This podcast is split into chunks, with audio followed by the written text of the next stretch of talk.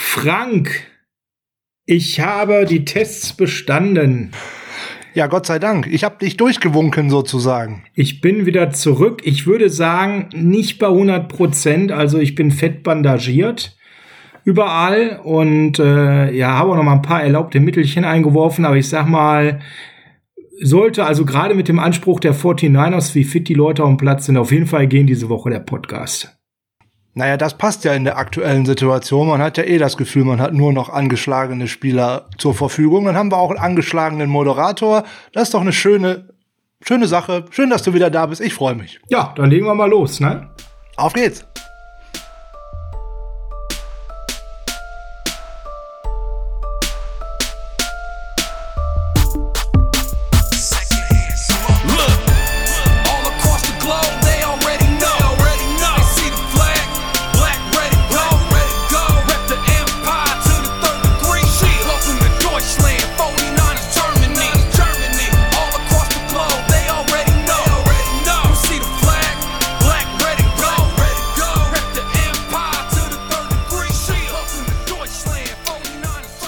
Ist Dienstag, der 3.11.2020 und dienstags ist Niners Huddle Zeit. Herzlich willkommen zum Niners Huddle Ausgabe 53.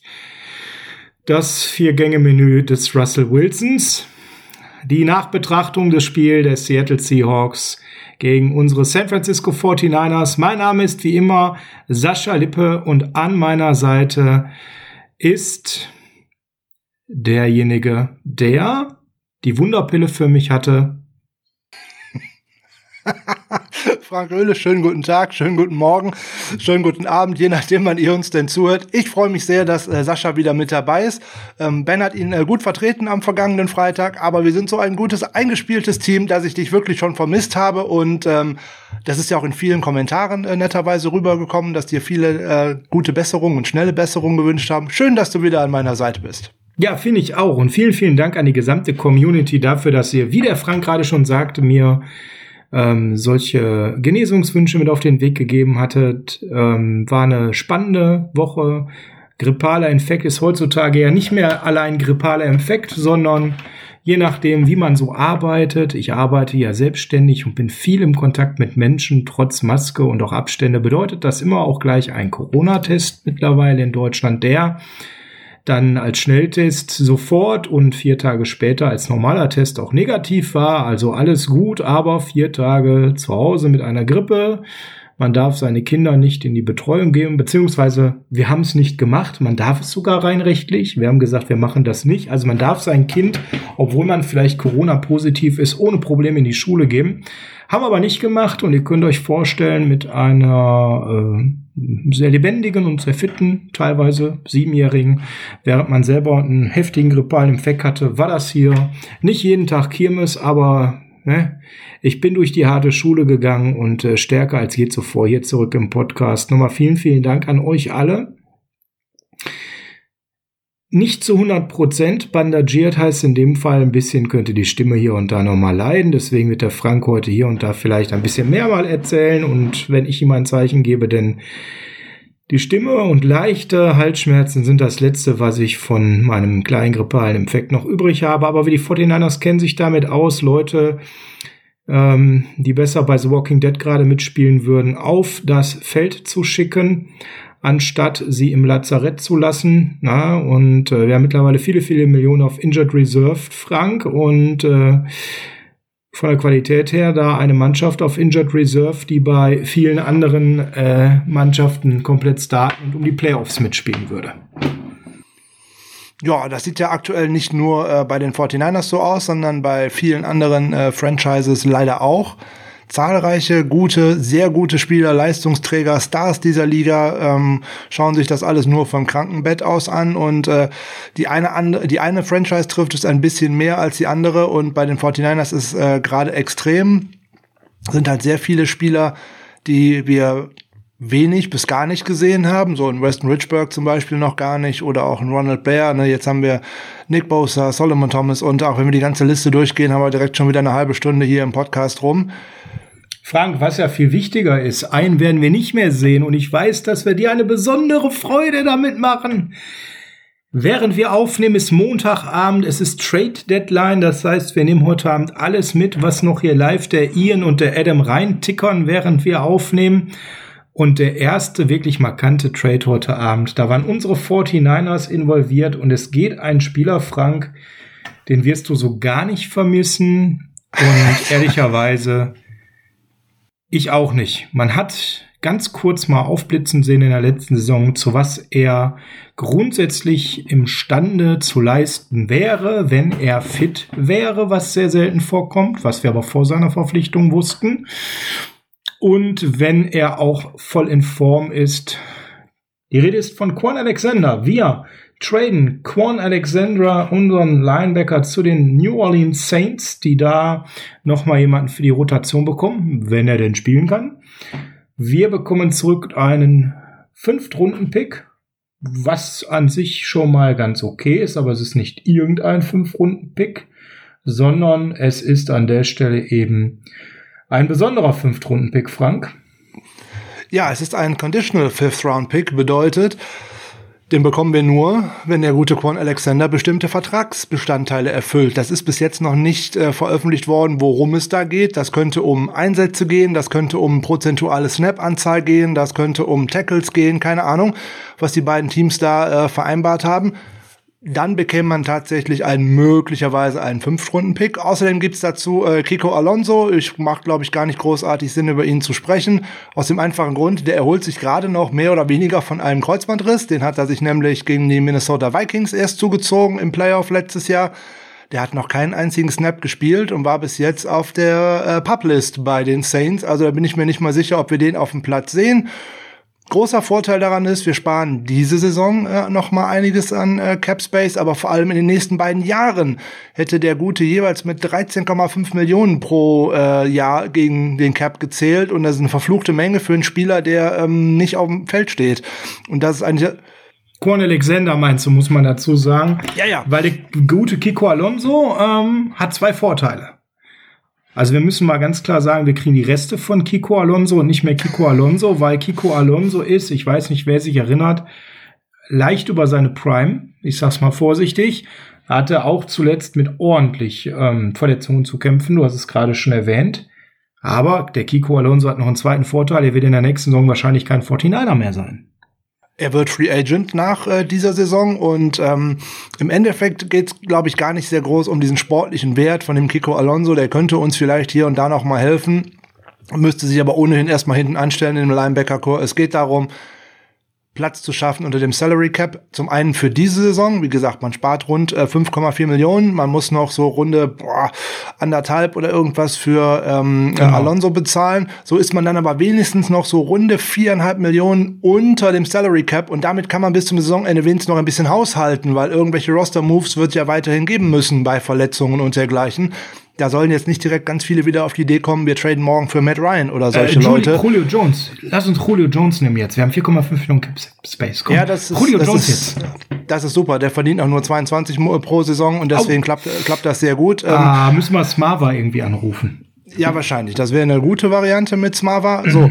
Und dann fressen die 49ers 6,4 Millionen Dead Cap für nächste Saison, aber man spart dann halt eben äh, 26 Millionen äh, an Cap Space über die nächsten zwei Jahre. Und für einen Spieler, Tja, der, der, hat jetzt 13 Spiele für die 49ers gemacht und dafür hat er 23,5 Millionen verdient. Und äh, es war eine Handvoll Spiele, die waren gut und besonders gut in Erinnerung geblieben ist zumindest mir das letzte Super Bowl, wo er mit Abstand der schlechteste Spieler der 49ers gewesen ist. Und in ähm, Coverage kann man ihn als Linebacker einfach nicht gebrauchen. Da hat ihm Dre Greenlaw einfach schon den Rang abgelaufen. Und da geht es eben jetzt genau drum, warum machen wir das Ganze? Natürlich, du hast es gesagt, aus finanziellen Gründen, aber vor allem auch aus sportlichen Gründen, weil Quan Alexander einfach Mr. Mist Tackle diese Saison war und uns wahnsinnig, auch. ja, auch. Auch. Mister, ich stehe falsch. Mister, ich lese äh, Offensiv-Coverages, offensive Pre-Snap-Motion falsch. Mister eigentlich nicht mehr richtig anwesend auf dem Platz. Ja, Warum machen das wohl die Saints? Ganz einfach. ähm, wenn es ein Team gibt, wo wir sagen können, dieses Jahr ist tatsächlich der aller, aller, aller, aller, aller, allerletzte Aufschlag zum Thema Titel, dann sind das die New Orleans Saints. Ab nächstes Jahr ist völlig wurscht, was da los ist, weil Drew Brees schleppt so viel Deadcap vor sich her. Damit kannst du quasi mittlerweile ganz andere Teams finanzieren. Sie schichten das Jahr für Jahr um. Nächstes Jahr hätte ein Deadcap von anderen über 25 Millionen Dollar.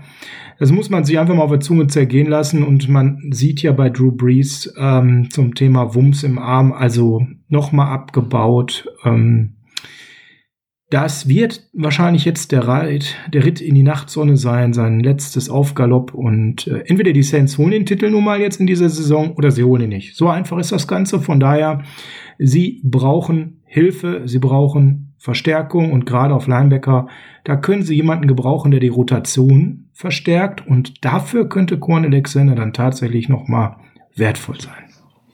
Im Endeffekt suchen sie einen Partner für Demario Davis, ähm, dem seine Künste und Leistungen sind, glaube ich, unbestritten über die letzten Jahre in der NFL. Absolut. Ein Partner hat man definitiv äh, auf äh, Will Linebacker äh, nicht äh, für ihn gefunden und das ist jetzt die Hoffnung, dass ähm, der gute Quan Alexander nochmal an seine Form aus früheren Buccaneers-Zeiten anknüpfen kann.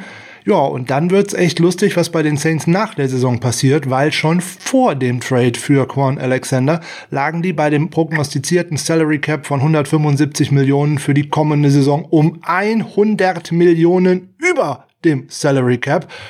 Also das wird eine spannende Nummer, äh, egal ob Breeze aufhört oder weiterspielt. Ähm, meine Prognose für die Saints ist, da werden ganz, ganz viele Spieler, die da auch noch vielleicht gar nicht mit rechnen und wo auch viele Fans nicht mit rechnen, einfach in der Offseason getradet werden müssen. Man muss ja unter den Salary Cap und das wird einen kompletten Neuaufbau geben. Das wird auch so Spieler wie Evan Kamara wahrscheinlich treffen. Oder Michael Thomas. Und, und einen von beiden würde ich sehr gerne nehmen. Oder beide. Ja. Also ich meine, dass die weggetradet werden. Nicht unbedingt zu uns, aber dass die weggetradet werden, das könnte ich mir bei beiden durchaus vorstellen. Ja, ja also Camara würde ich bei uns jetzt tatsächlich gar nicht so wertschätzen, so toll ich diesen Spieler finde. Dafür ist unser Scheme dazu stark und bräuchte ihn nicht unbedingt. Aber Michael oh. Thomas würden wir mit Kusshand, glaube ich, alle gerne nehmen. Kant Guard Mike bei den 49ers, das wäre stark. Deutlich stärker als Julio Jones. Da hätte man mir auch deutlich mehr langfristige Perspektive. Aber nicht unser Thema von heute, sondern unser Thema von heute ist, äh, Russell Wilson hat uns ein Vier-Gänge-Menü gekocht.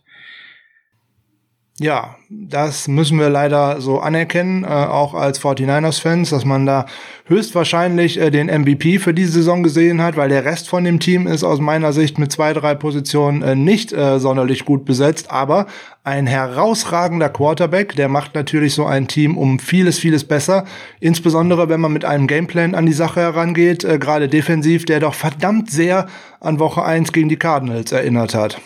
Absolut. Und äh, wieso, weshalb, warum, wie immer, das erfahrt ihr jetzt von Frank und mir. Und Frank, ich glaube, wir wollen das Spiel gar nicht zu sehr auseinandernehmen, weil irgendwo spätestens im dritten Viertel habe ich im WhatsApp-Chat und auf Facebook gelesen, ja, ich tut wart, ich gehe jetzt ab ins Bett. Das heißt also, einige aus unserer Community haben dann auch schon irgendwann aufgesteckt gehabt. Einige viele haben gar nicht mehr den legendären Nick Mullins Comeback-Ritt gesehen, den wir auch gleich nochmal ins rechte Licht rücken wollen. Ja, an der Stelle, ne, nein, Leute, machen wir jetzt sofort. Nick Mullins war nicht besser als Jimmy Garoppolo. Nick Mullins sollte nicht Jimmy Garoppolo als Starter jetzt ablösen. Haltet bitte mal den Ball flach. Nick Mullins hat gegen Prevent gespielt. Und auch wenn Frank und ich das schon so zig Trillionen Mal erklärt haben, machen wir das heute noch mal gerne, weil es eben ganz, ganz wichtig ist zu verstehen, was da passiert ist. Stellt euch einfach vor, wenn ihr Fußballfans seid, Italien führt 1 zu 0. Was passiert dann? Richtig, dann stellen sich elf Italiener beim Fußball auf die Torlinie und denken sich, oh, gib dem doofen Deutschen noch mal den Ball, soll er mal schön um 16 herum passen. Wir machen jetzt die Mauertaktik. Ne? Catenaccio. Catenaccio. Ganz genau, das wissen sogar die Nicht-Fußballer, ja. Und nichts anderes ist im Football übertragen die Prevent Defense. Die Prevent Defense bedeutet nichts anderes als wir führen, wir wollen dem Gegner ruhig die Möglichkeit lassen, ein bisschen zu laufen, so für fünf, sechs Yards. Wir wollen ihm ruhig ein paar kurze Pässe lassen, aber die langen Dinger.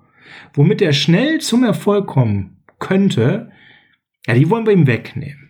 Also im Prevent stellst du dich deutlich verhaltener auf, nimmst die Big Plays weg, nimmst die logischen Spiele weg und freust dich eigentlich darüber, wenn das gegnerische Team immer so drei, vier, fünf, sechs, sieben Yards macht, weil was passiert? Die Uhr läuft. Und zwar gegen dieses Team. Und du stehst mit deiner Defense lässig hinten drin und spielst Karten, ja, und meldest einfach nur die langen Dinger ab und lässt die Uhr für dich laufen. Und nichts anderes haben die Seahawks gemacht.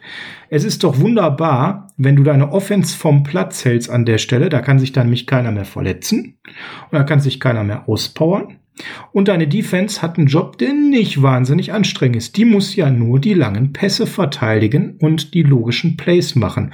Und sobald dann irgendwo ein kurzer Pass nach sechs, sieben Yards ankommt, den einfach zulassen, danach ein sauberes Tackling setzen und das war es eigentlich schon. Das also mal so in ganz einfach ohne Fachchinesisch die Idee hinter Prevent. Der Frank darf das jetzt gerne noch mal ein bisschen taktisch tiefer euch näher bringen.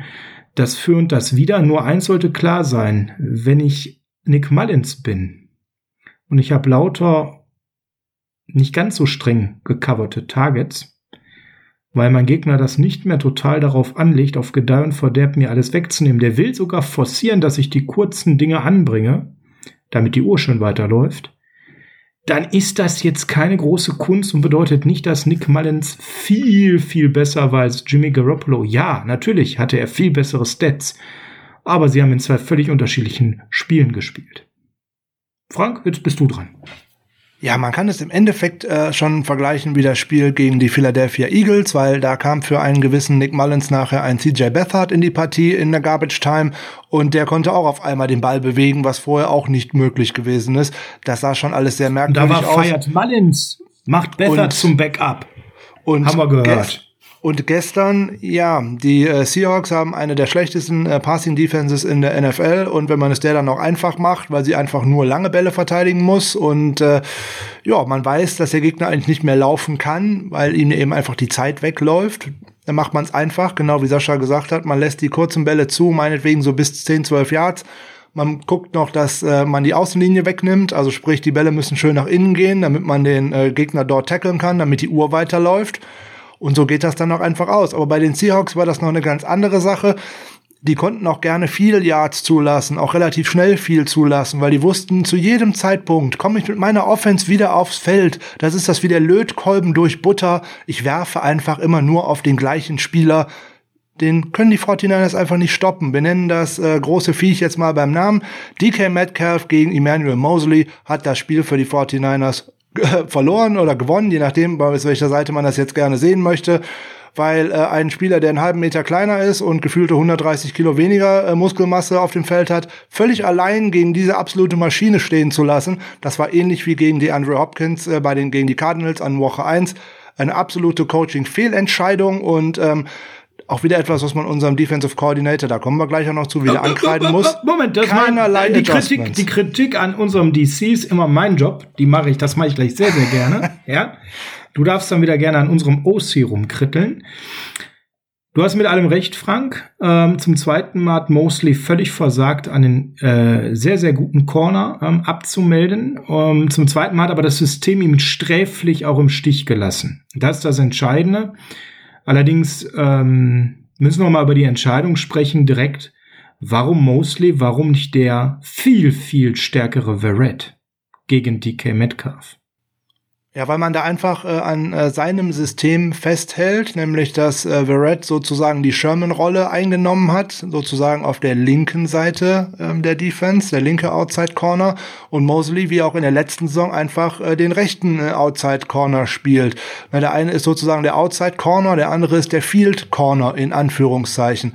So, und wenn man dann einfach an seinem System wieder einmal starr festhält, was unser äh, DC äh, besonders gerne tut, gerade in der Secondary, dann ergeben sich einfach für den Gegner äh, die Matchups, dass man sich die quasi aussuchen kann, weil man seine Corner auch einfach mal äh, nicht tauscht.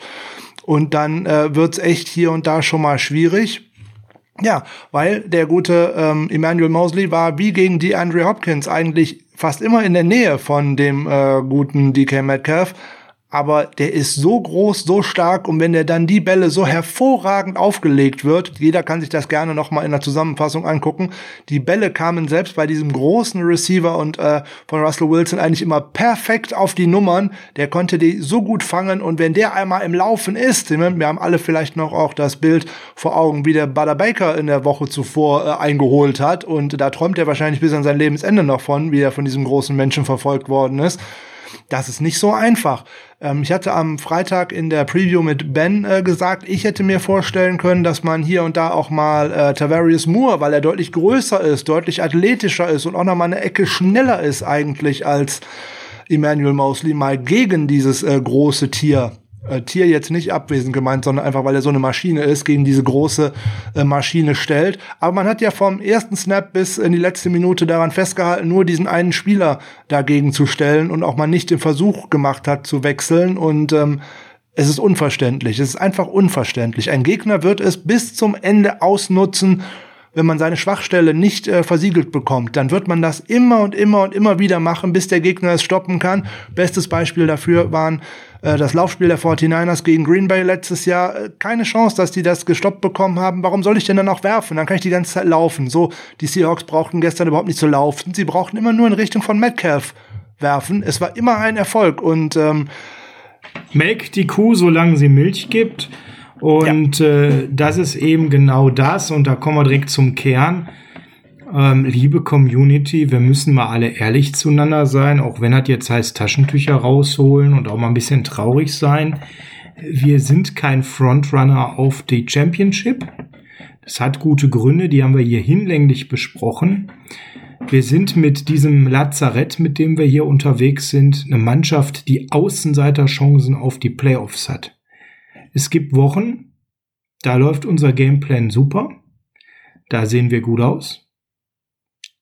Insbesondere aber dann, wenn der Gegner auch nicht besonders stark ist. Weil was haben die Patriots jetzt wieder am Sonntag gezeigt?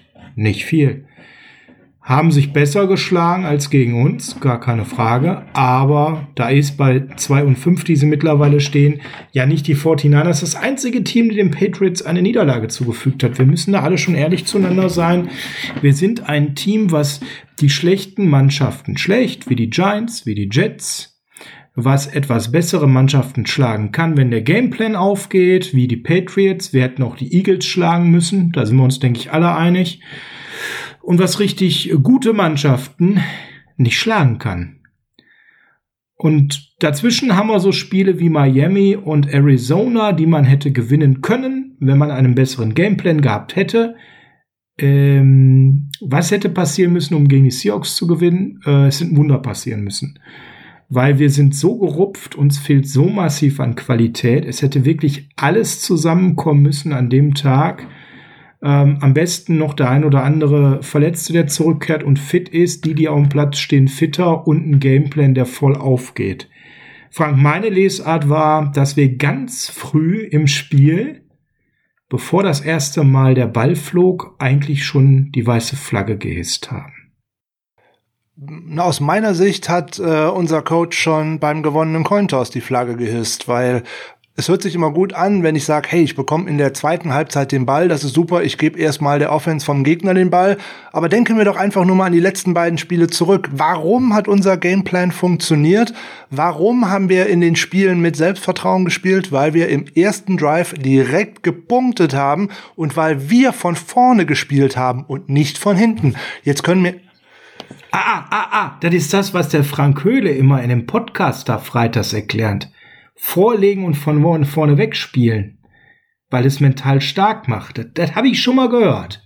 Ja, das erzähle ich jetzt äh, eigentlich, glaube ich, seit vier oder fünf Wochen in Folge. Hier und da äh, klappt sogar. Und ähm, wenn der Gegner die Wahl gewinnt, also den Cointoss gewinnt und sich dafür entscheidet, uns den Ball zu geben, super.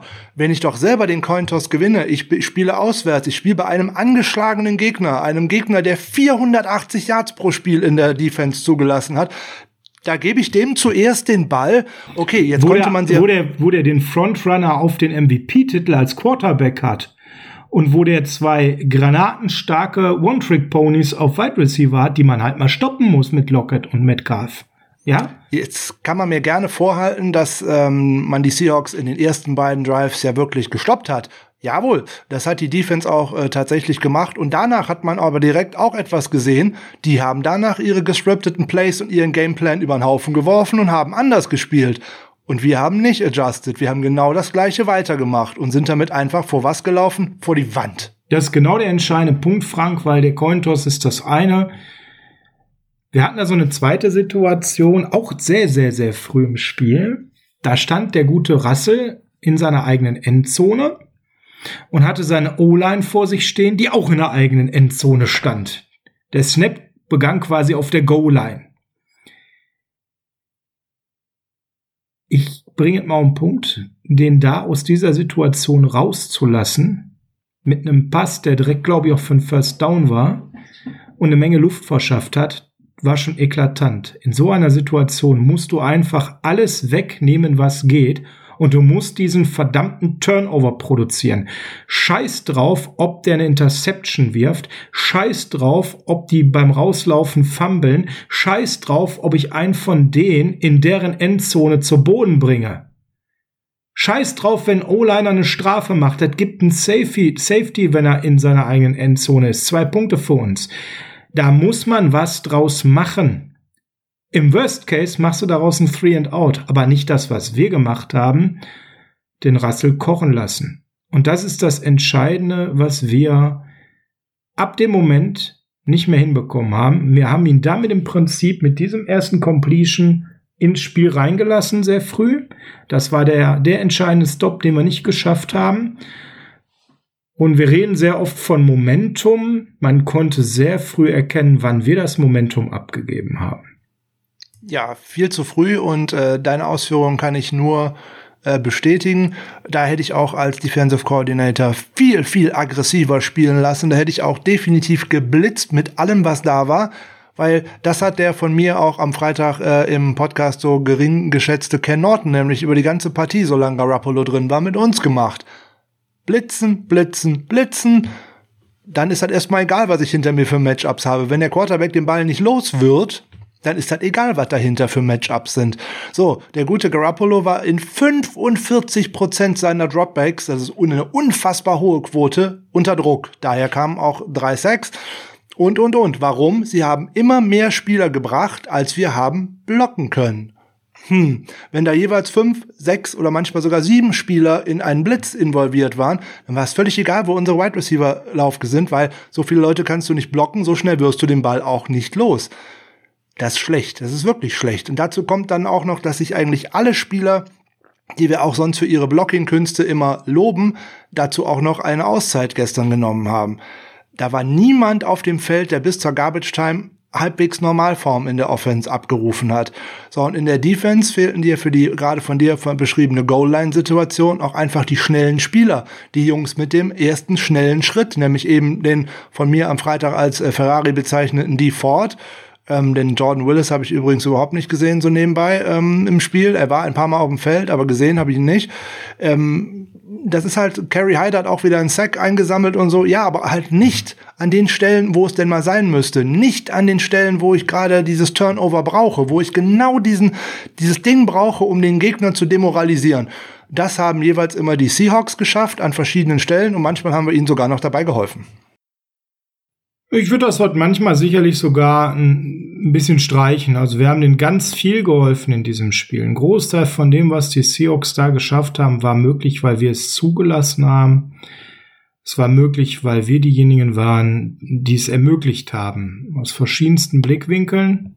Und der Hauptblickwinkel ist für mich hier ganz klar, ähm, wir haben Russell Wilson zu früh ins Spiel gelassen, indem wir ihm die Chance gegeben haben, eigentlich den ganzen Abend eine Sache zu machen wo ist hier der Hulk? Den werfe ich an. Auf geht die Reise. DK Metcalf mit absoluten Traum-Stats, Karrierebestwerte, wohin man schaut. Gut, jetzt kann man natürlich immer argumentieren, die Karriere ist ja noch jung. Das sagt ja äh, nicht so viel, mag sein, können wir uns gerne darüber streiten, wie man das sieht, ja aber der hat äh, Touchdowns, einen Karrierebestwert, der hat Total Yards, einen Karrierebestwert, Anzahl der Receptions, einen Karrierebestwert. Anzahl muss, Targets. Muss das, muss das alles ausgerechnet am Spiel gegen uns sein? Muss so. nicht, aber war dann halt so. War dann halt so und wir wollen ja, bevor wir jetzt in die Einzelkritik gehen, die gleich ein bisschen länger ausfällt, in unserer üblichen Reihenfolge bleiben und mal gucken, was könnte man denn loben. Zugegeben ist nicht viel. Aber die Lupe hat ein, zwei Sachen gefunden, die mir gefallen haben und die ich nennen möchte.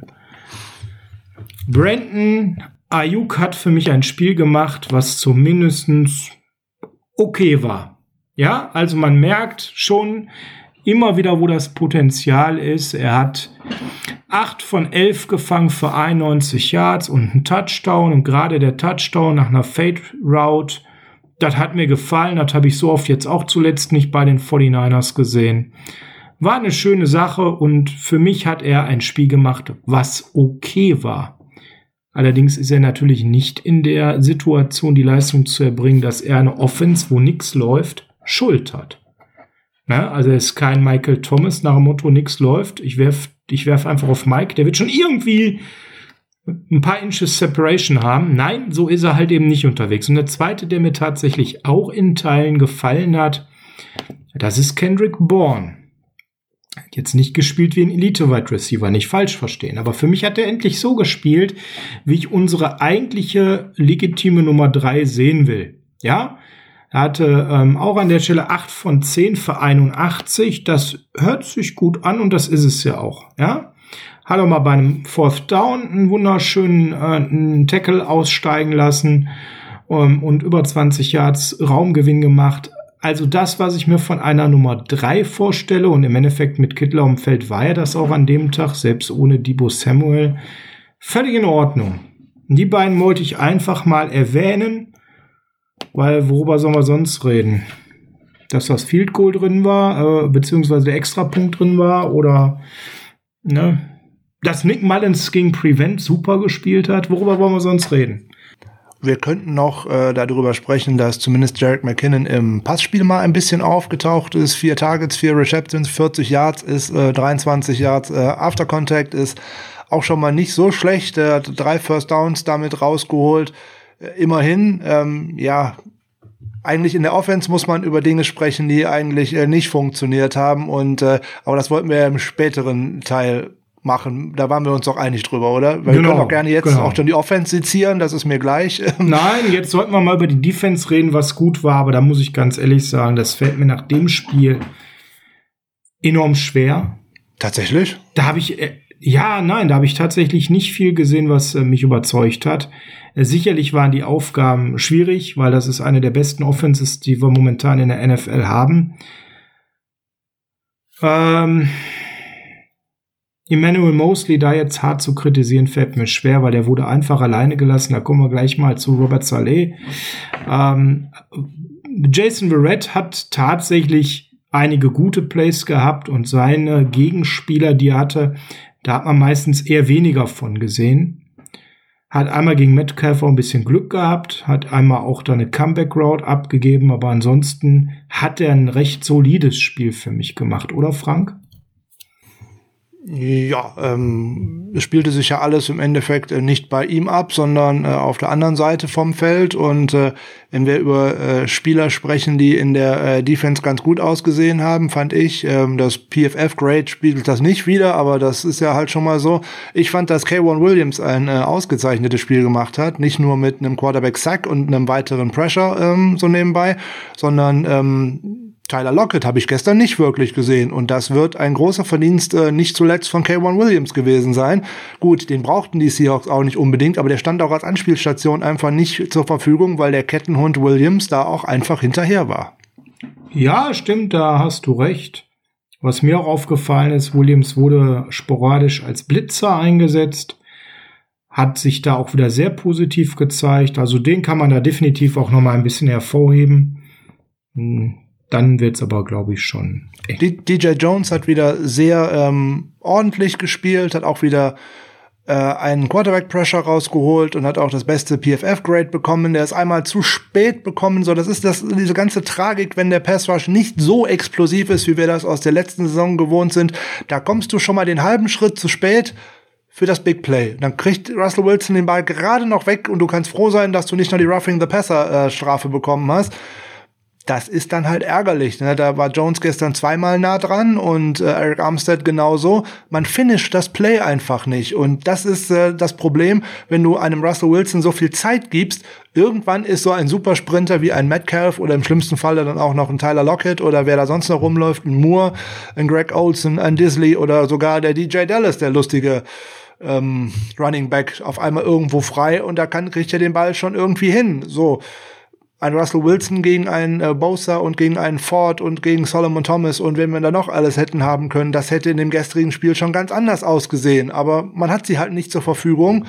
Und dann seziert er einen halt. So, das ist das nächste kommt uns wieder auf uns zu. Wenn man Aaron Rodgers genauso viel Zeit gibt, wird das ein ähnliches Partie äh, am, am kommenden Donnerstag.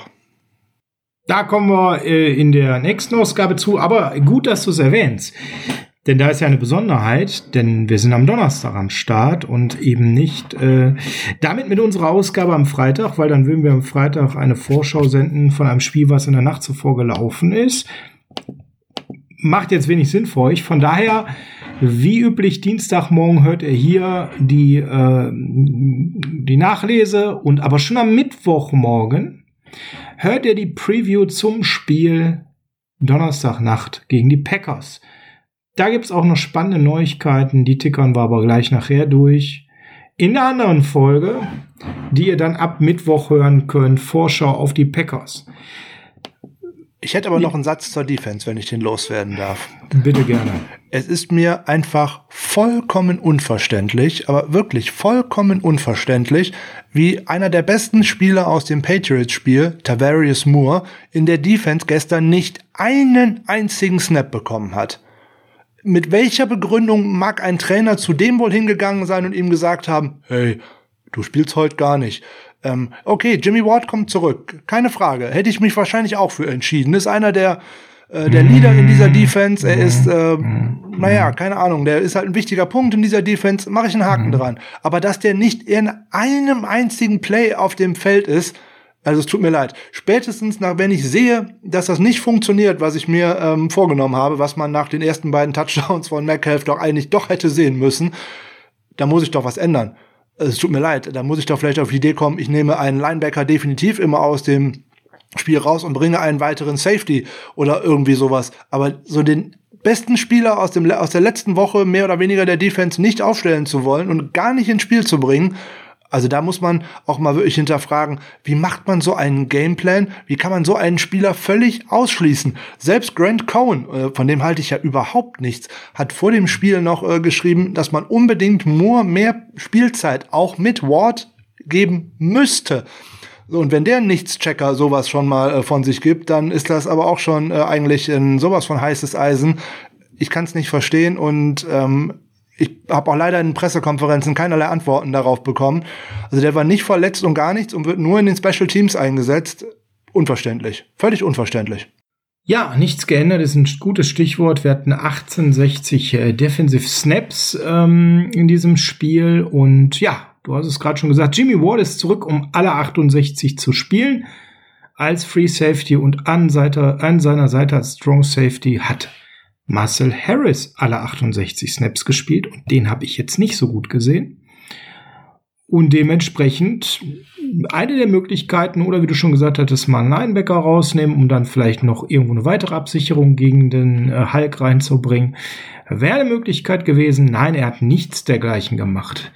Das komplette Backfield um Mosley, Verrett, Ward und Harris hat alle 68 Snaps stumpf runtergespielt bis zum Schluss. Und äh, Dre Greenlaw 66 von 68, Eric Unsichtbar Armstead 53 von 68, Kerry Hyder 51 von 68, Javon Kunler 47 von 68 ähm, und dann als erster Rotationer äh, DJ Jones 35 von 68, Aziz Al-Shair 34 von 68, Quan Williams 33 von 68. Also er hört klar raus, da ist nicht viel passiert in, zum Thema äh, Rotation, sondern der Stamm hat gespielt. Auch die, die danach kommen, Kevin Givens, Dion John, Kentavious Street, die üblichen Verdächtigen.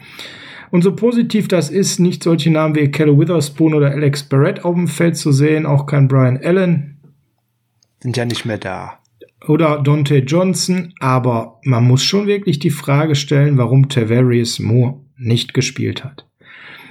Und damit kommen wir dann jetzt auch zu dem, wir können nicht mehr viel loben, weil es war nicht mehr viel da. Jetzt müssen wir kritisieren. Defensive Coordinator, du Arschloch. Na, das ist ja jetzt ein bisschen viel. Nur, er hat ja jetzt in zwei. Arschloch. Nein, nein. Ist, nein, doch, das ist zu viel. Er regt mich massiv auf. Es kann ja nicht sein, dass der Mann null, null Interesse daran hat, innerhalb eines Spiels an seinem Gameplan zu arbeiten. Und dass der Mann immer wieder die gleichen Fehler macht ich bin, ich bleibe dabei, ihm ist der Erfolg der letzten Saison, als die offen, als die Defensive so gehypt wurde, massiv zu Kopf gestiegen. Wir haben eine Defensive, die ja immer noch auf einem vernünftigen Level performt. Wir sind ja immer noch im oberen Drittel der Liga mit unserer Defense, obwohl wir ja im Pass Rush diese starken verletzungsbedingten Ausfälle hatten. Aber es kann doch nicht ernsthaft sein, Frank, wenn wir jetzt mal auf die letzten Wochen schauen, was passiert ist. Woche eins gegen Hopkins. Der Gameplan, wo man Mosley völlig verbrannt hat, den armen Kerl. Dasselbe Spiel jetzt gegen Metcalf. Mosley völlig zu verbrennen. Dazwischen haben wir Brian Allen völlig verbrannt und den jetzt auch noch entlassen. Und dann die andere Seite, Leute wie Tavares Moore, die reinkommen, da sind danach kein Millimeter mehr zu belohnen. Das heißt ja nicht, bitte bencht Jimmy Ward. Aber du hast es gerade zu Recht gesagt.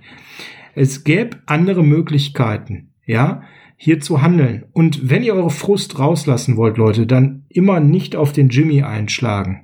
Das ganze Übel momentan fängt oben an. Dann müssen wir über den DC sprechen und dann müssen wir gleich danach mal über den OC sprechen. Frank, jetzt hatten wir verschiedenste Möglichkeiten. Möglichkeit Nummer eins wäre gewesen, mal vom sturen Backfield-Plan wegzugehen und das mal anders zu spielen. Wenn man Sherman schon nicht da hat, warum soll man das dann so spielen, als wäre Sherman da? Man hätte Jason Verrett viel, viel früher gegen Metcalf stellen können, Man-to-Man. Auch wenn er körperlich genauso unterlegen gewesen wäre. Aber vielleicht hätte er andere Möglichkeiten gehabt. Einfach von den Winkeln her, von der Spielintelligenz als Emmanuel Mosley, oder? Ja, man hätte auf jeden Fall äh, etwas mal äh, versuchen können und nicht einfach bei seinem äh, Strickmuster einfach dabei bleiben. Ähm, ich finde, Kritik ist äh, durchaus äh, berechtigt. Ich bin äh, kein Freund, jemanden dafür dann zu diskreditieren oder zu beleidigen. Ähm, dass der gute Robert Saleh jetzt in den letzten Wochen tatsächlich einiges äh, verändert hatte und damit auch hier und da Erfolg hatte, war ihm vielleicht gestern schon wieder ein bisschen zu sicher bei der ganzen Nummer. Wie gesagt, das sah für mich aus wie für eine Blaupause vom äh, Cardinals-Spiel, die man dann jetzt übernommen hat. Und äh, ich hätte ja tatsächlich mal versucht, gegen äh, eine so explosive Passing-Offense, insbesondere wo deren äh, Running Backs 1 und 2 nicht dabei sind oder eigentlich 1, 2 und 3 nicht dabei sind. Ähm, genau hätte ich zumindest mal daran gedacht, ähm, vielleicht mal drei Safeties aufs Feld zu stellen. Das wäre ja nicht eine so große Variante gewesen, sondern ich hätte mir vielleicht dann mal den ein oder anderen Snap ähm, von Aziz Al-Jair gespart und hätte dafür dann mal mit äh, drei Safeties hinten gespielt. Ich meine, da gibt es genug Möglichkeiten, wie man das äh, auch eine Nickel-Defense mit drei Safeties auf dem Feld spielen kann. Ja, gerade wenn man so spielintelligente Safeties hat wie wir, die können das ja. auf jeden Fall machen. Und Al-Jair hatte 50 Prozent aller defensiven Snaps. Ja, und sieht auch nicht nur bei den Grades furchtbar aus, sondern äh, wenn ein Linebacker äh, die Hälfte aller Snaps gespielt hat und da steht, wie viele Tackles stehen da? Null. Äh, Miss Tackles null, Pressures null, äh, zugelassene Catches steht da eins von zwei, okay, nicht für viele Yards, aber immerhin auch der Gute hat einen Touchdown abgegeben. Also spätestens da hätte man mal auf die Idee kommen müssen, ich muss irgendetwas verändern, wenn jetzt Moore irgendwas gehabt hat, irgendein Zipperline oder was auch immer, meinetwegen, warum nicht Jonathan Cyprian zum Beispiel? Auch äh, ein schneller Spieler, ein Spieler mit großer Übersicht, weil er die Erfahrung mitbringt, in der Secondary mal etwas verändern, um den Seahawks mal etwas anderes zu zeigen, als was sie in den letzten Wochen auch einfach auf Tape schon gesehen haben. So, und die haben genau diese Offense so zusammengestellt, dass man nämlich so erfolgreich sein kann. Entweder man sieht das ja eigentlich, kann man sich die Spiele der letzten Wochen immer schön durchschauen. Irgendeiner von den beiden Receivern geht sozusagen immer durch die Decke, während der andere eher aus dem Spiel genommen wird. So, die 49ers konnten gestern ähm, Lockett aus dem Spiel nehmen, durch K1 Williams, aber auch durch Fred Warner, der ja da oft in der Mitte auch mit involviert gewesen ist. Ja, aber so, man hat dann einfach ein 1 zu 1 gegen einen der heißesten Receiver laufen lassen. Ne? Die Seahawks waren das einzige Team äh, zu diesem Zeitpunkt, was vor dem Spiel zwei Receiver mit 500 Receiving Yards dabei hatte. Man wusste also, da kommt was Gefährliches auf mich zu. Und das habe ich auch in der Offseason schon gewusst, da kommt was Gefährliches auf mich zu, weil ich habe letzte Saison schon zweimal gegen diesen Metcalf gespielt. Ähm, da kommt Saschas Kritik jetzt wieder ins Spiel, dass man die Cornerback-Position mal wieder völlig da ignoriert hatte. Danke, Frank, sonst hätte ich das gleich selbst gesagt. Aber schön, dass du mir das mal so als Vorlage rüberspielst. Ja, ja danke schön. Äh, gerne. Und ähm, wie gesagt, ich hätte mal mir gewünscht, dass man zumindest in der zweiten Halbzeit, nachdem man gesehen hat, das funktioniert nicht in der ersten, so wie gegen Miami auch nicht oder wie gegen die Cardinals auch nicht, dass man dann mal etwas variiert. Wie gesagt, mal drei Safeties aufstellen, mal auf die Seite, wo Metcalf ist, auch tatsächlich immer mal einen noch weiter rausrücken lassen. Damit ich die andere Seite dann nicht blank stelle, brauche ich halt drei Safeties. Marcel Harris weiter nah an der Box dran, der hat da soweit äh, ganz gut gespielt, der hat mal einen äh, kräftigen Hit äh, ausgeteilt gegen äh, Metcalf, obwohl er doch eher in die Mauer reingelaufen ist und ein bisschen abgeprallt ist, aber das hat den Guten zumindest schon mal ein bisschen beeindruckt, aber immerhin, der hat mindestens mal was versucht. So, und das sind auch immer mal so Sachen. Ähm, Mosley haben wir in den letzten beiden Wochen vorher gelobt, weil er sehr aggressiv gespielt hat. Gestern hat er wieder so gespielt wie am äh, Saisonanfang, nämlich ich lasse erstmal alles zu und versuche dann noch irgendetwas zu verhindern. Ich habe gestern in einer von unseren Gruppen gelesen, als der lange Ball äh, auf Metcalf ging, wo ist denn da die Safety-Hilfe? Ein guter Cornerback braucht da keine Safety-Hilfe. Wenn er nämlich mal an dem dran ist, könnte er zumindest auch mal eine Hand da reinstrecken. Wenn ich ab anderthalb Meter hinter dem herlaufe, dann hilft mir auch kein Safety mehr, weil der war ja nämlich bei Lockett in der Mitte. Man sollte da vielleicht mal auf äh, den restlichen äh, Bildschirm schauen, aber das sieht man auch nicht immer in allen Perspektiven, muss man auch so zurechtgeben. Es ist eine Frage des Systems. Unser Defensive Coordinator oder unsere ganze Defensive Staff, die arbeiten diesen Plan ja auch gemeinsam aus, waren einfach nicht in der Lage, da eine Antwort drauf zu geben, was man tatsächlich mal geschafft hat. Russell Wilson hat, ist nur einmal wirklich gelaufen für, äh, da waren glaube ich 20 ja, Yards oder gut, so. aber er musste ja nicht. Den muss also, man, den muss man dann einmal hinnehmen, oh, weil ansonsten oh. hat man das ganz gut hinbekommen. Der musste auch nicht laufen.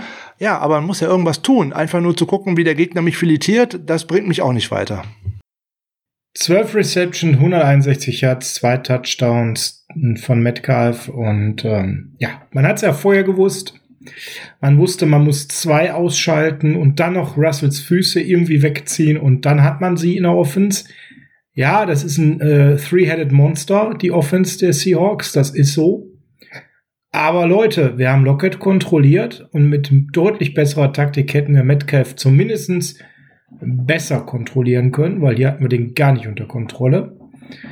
Und es hat halt teilweise einfach auch so ein Quäntchen gefehlt. Wenn ich da an die Slant Route in die Endzone denke, wo er den Touchdown fängt, ist Mosley ja da. Aber hat auf das Spiel, auf das Play in dem Moment überhaupt gar keinen Einfluss. Da fehlt so dieses letzte Quäntchen, um die Hand dann einfach mal dazwischen zu packen und den Receiver so empfindlich zu stören, dass da eben der Ball nicht in der Endzone so gefangen wird. Ja, da also diese letzte Dynamik, diese letzte Konsequenz da reinzugehen, Frank, und das ist das sicherlich, was du auch meintest mit, er spielt wieder zögerlicher, er spielt nicht so nicht aggressiv. Nicht so ag aggressiv, wie wir ihn zuletzt gesehen haben. Und das kannst du dir gegen einen DK Metcalf einfach nicht erlauben. Der ist nun mal genetisch ein Freak. Der nutzt das aus. Der ist so explosiv. Und das wusste er vorher. Für mich hat er gespielt, als hätte er die Hose voll gehabt vom Spiel. Da bin ich ganz ehrlich, das musst du als, als Trainer, als Coach wissen. Und dann musst du das einfach nochmal umstellen. Ja, man mit De facto mostly gegen einen äh, tollen Receiver, isoliert alleine. Funktioniert diese Saison nicht. Ich hoffe, er lernt dann jetzt mal für die restlichen Spiele was raus. Äh, Green Bay will äh, den Ball laufen wahrscheinlich und äh, hat da aber einen elitären Receiver, den ich nochmal deutlich über Metcalf ansiedle ungefähr bei Hopkins. Ich hoffe nicht, ich hoffe inständig nicht, dass unser Defensive Coordinator auf die glorreiche Idee kommt, Mosley 1 zu 1 gegen Devonta Adams zu stellen. Das wird ganz, ganz böse werden. Ähm, ja, das könnte so sein, aber das ist ja eher ein Thema für die äh, Preview auf äh, das, das Thursday Night Game. Ich wollte noch mal kurz auf die anderen äh, Seahawks Receiver mal äh, kurz äh, ein Auge werfen, beziehungsweise ein paar Takte zu sagen. Die haben ja ansonsten gar nicht so viele Yards gefangen. Ne? Sind DK Metcalf 161 Yards? Hm, okay, 13,4 Yards pro Reception, also immer wenn der Ball zu ihm ging, äh, war es ein First Down. Zwölfmal, das ist natürlich schon doof, ne?